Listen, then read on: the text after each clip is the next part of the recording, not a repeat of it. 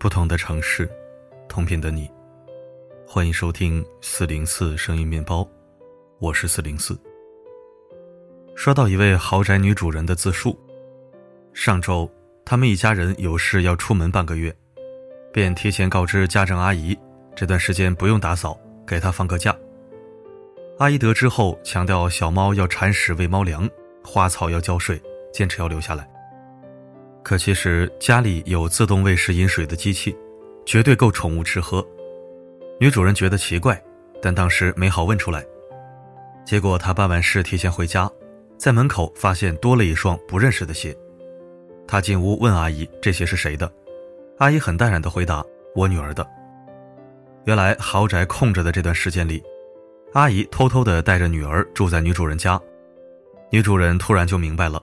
为什么阿姨几天前告诉她女儿会来深圳，但绝口不提到底住在哪里？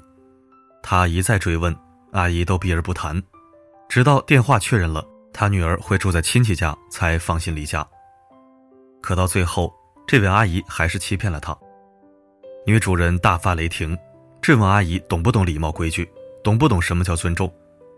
可阿姨听完，什么表情都没有，更没表态会带女儿离开。淡定自若的扭头继续去打扫了。过了一会儿，不知道是不是被女儿说了，又跑来求情，说对这个家很有感情，女主人一家对她都很好，请求原谅。女主人更生气了，直言：“我们不可能再用你。一个人一旦失去别人的信任，是无法挽回的。其他干活的错误我们都可以包容，唯独这件事情不可原谅。”这话一说出口，阿姨开始装惨卖可怜。一会儿说亲戚家里人感冒了，所以没带女儿去；一会儿说女儿胃痛不舒服，住一起好照顾；又说自己很久没见女儿，太想她了。理由用了个遍，女主人不再上当。我一开始让你放假，你死都不肯。你完全可以去任何地方见你的女儿，而你非要带女儿来我家住，明显就是早有预谋。你太把我家当成自己家了，以至于你都忘了这个家是我的家，不是你的家。不是随随便便可以带外人来住的，万一家里发生什么意外，我担不起责任，你也担不起。眼见着没有翻盘的可能，阿姨也不装了，收拾完行李，临走前笑眯眯地暗示女主人：“工资上面，我相信太太不会亏待我的。”原以为这件事儿已足够奇葩，评论区更叫人大开眼界，有菲佣趁主人不在家喊朋友一起过来开派对的。有保姆趁雇主出差把儿子、老公都接来一起住的，还有打扫阿姨把女儿和女儿的男朋友接来一起住，怀孕了也没走。说来说去都指向了三个字：边界感。虽说保姆不是家家都请得起，但生活里没有界限感的人实在太多。前几天我在机场赶稿子，忙得不可开交，坐我旁边的人头一直歪在我电脑屏幕上，我这边敲键盘。他那边盯着看，见我瞥他，他更来了兴致，找我攀谈，问东问西。你是干什么的？在写小说吗？你这行挣不挣钱？哎，我前几天遇到个冤枉事儿，要不我跟你讲讲，你给我写进去。后来我干脆合上电脑不写了。谁能想到我能在陌生人这儿遇到比熟人要求你教孩子写作文、改离婚协议更离谱的事儿呢？提到熟人，那故事就更多了。他们明明跟你不是很熟悉，却总是硬要仗着一点情分掺和到你的生活里来，要么谆谆教诲，打着为你好的旗号对你的生活指手画脚，就差没有代替你做选择；要么颐指气使，理所当然的觉得我们有层关系在，要求你无私奉献。网友不辞风雨过西来是杂志社编辑，他说这个身份让他一些亲戚朋友觉得写稿、改稿、发稿。对他来说是一件轻而易举的小事，所以经常会有以下行为：某位叔叔的儿子要参加市里的征文比赛，叫他帮忙看看；某位阿姨的女儿写了篇作文，问他能不能托关系发表在杂志上；甚至父亲的某位同事也会辗转联系到他，让他把竞聘稿润色润色。这些虽是小事，随手一帮还行，但次数多了，真是承受不住。而且你一旦没做到他们心里的期望值，那些带着调侃的讽刺和埋怨，更是让人心里添堵。另一位网友说：“亲戚买房，找完他父母借了钱后，又找他借钱，开口就是二十万。网友不过才到北京工作几年，存款就五万，直言拿不出那么多。亲戚没给好脸，没钱你还买车，加得起油吗？网友讪笑，坦白说车是父母赞助买的二手，方便通勤用。亲戚笑了，那我帮你个忙，你把车卖了，这钱加上存款，凑个十万整，借给我买房算了。我也是看你不容易，一个人在外地打拼，省点好。人不要脸，天下无敌。网友被这番话震惊了，不愿借，于是试探着问借条的事情。亲戚瞬间恼羞成怒：“我们都是亲戚，你不信我，还叫我给你打借条，是担心我跑了还是怎么的？你父母都得管我叫一声叔，你个毛孩子懂不懂尊重长辈？要不是看你在北京上班有点小钱，我都懒得找你借。”一番话说的好像他求小辈办事儿是在给小辈脸面。网友不借他钱，简直不识好歹、大逆不道。这钱最终没借出去，代价是亲戚在旁人面前嚼了他们家大半年的舌根儿。年纪越大，越是觉得人与人之间还是凉薄一点好。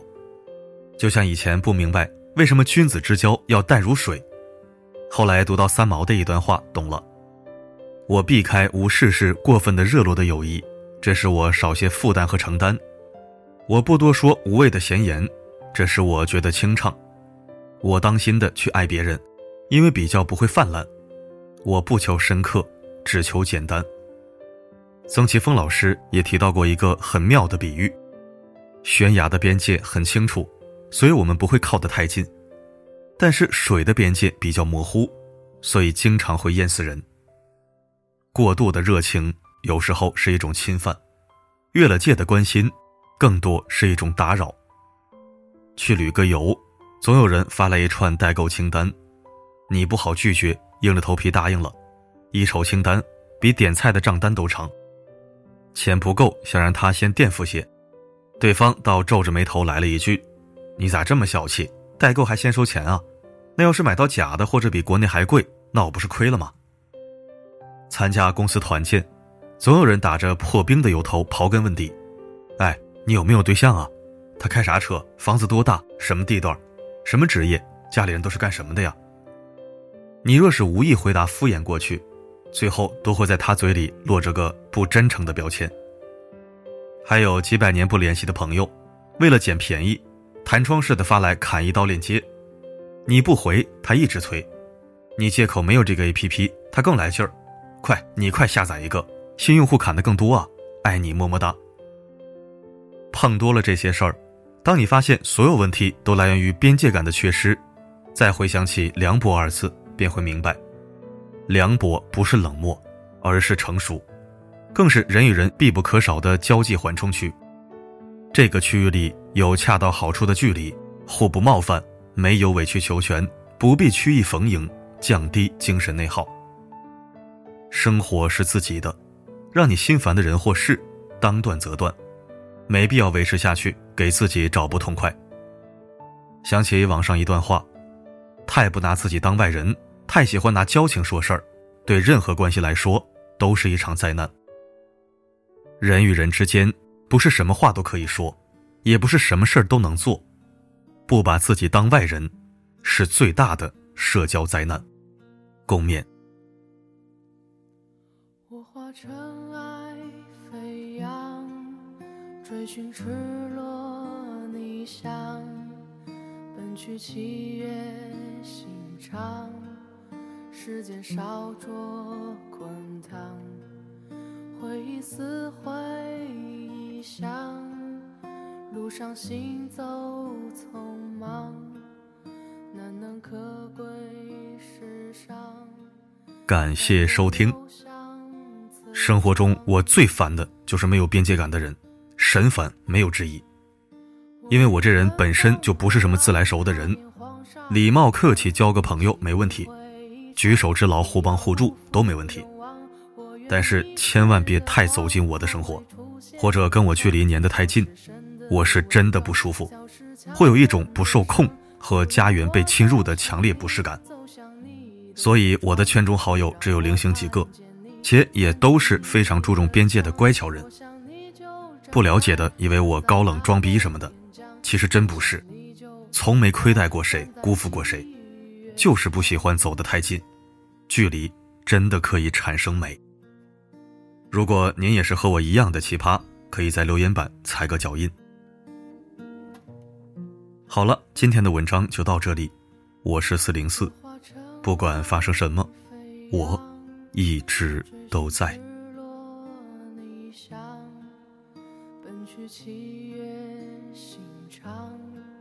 时间烧灼滚烫，回忆似回响，路上行走匆忙，难能可贵世上，散播留香磁场。我欲乘风破浪，踏遍黄沙海洋，与其误会一场，也要不负勇往。我愿你是个谎，从未出现南墙，笑是神的伪装，笑是强忍的伤。就让我走向你，走向你的窗，就让我看见你，看见你的伤。我想你就站在，站在大漠边疆。我想你就站在站在七月上。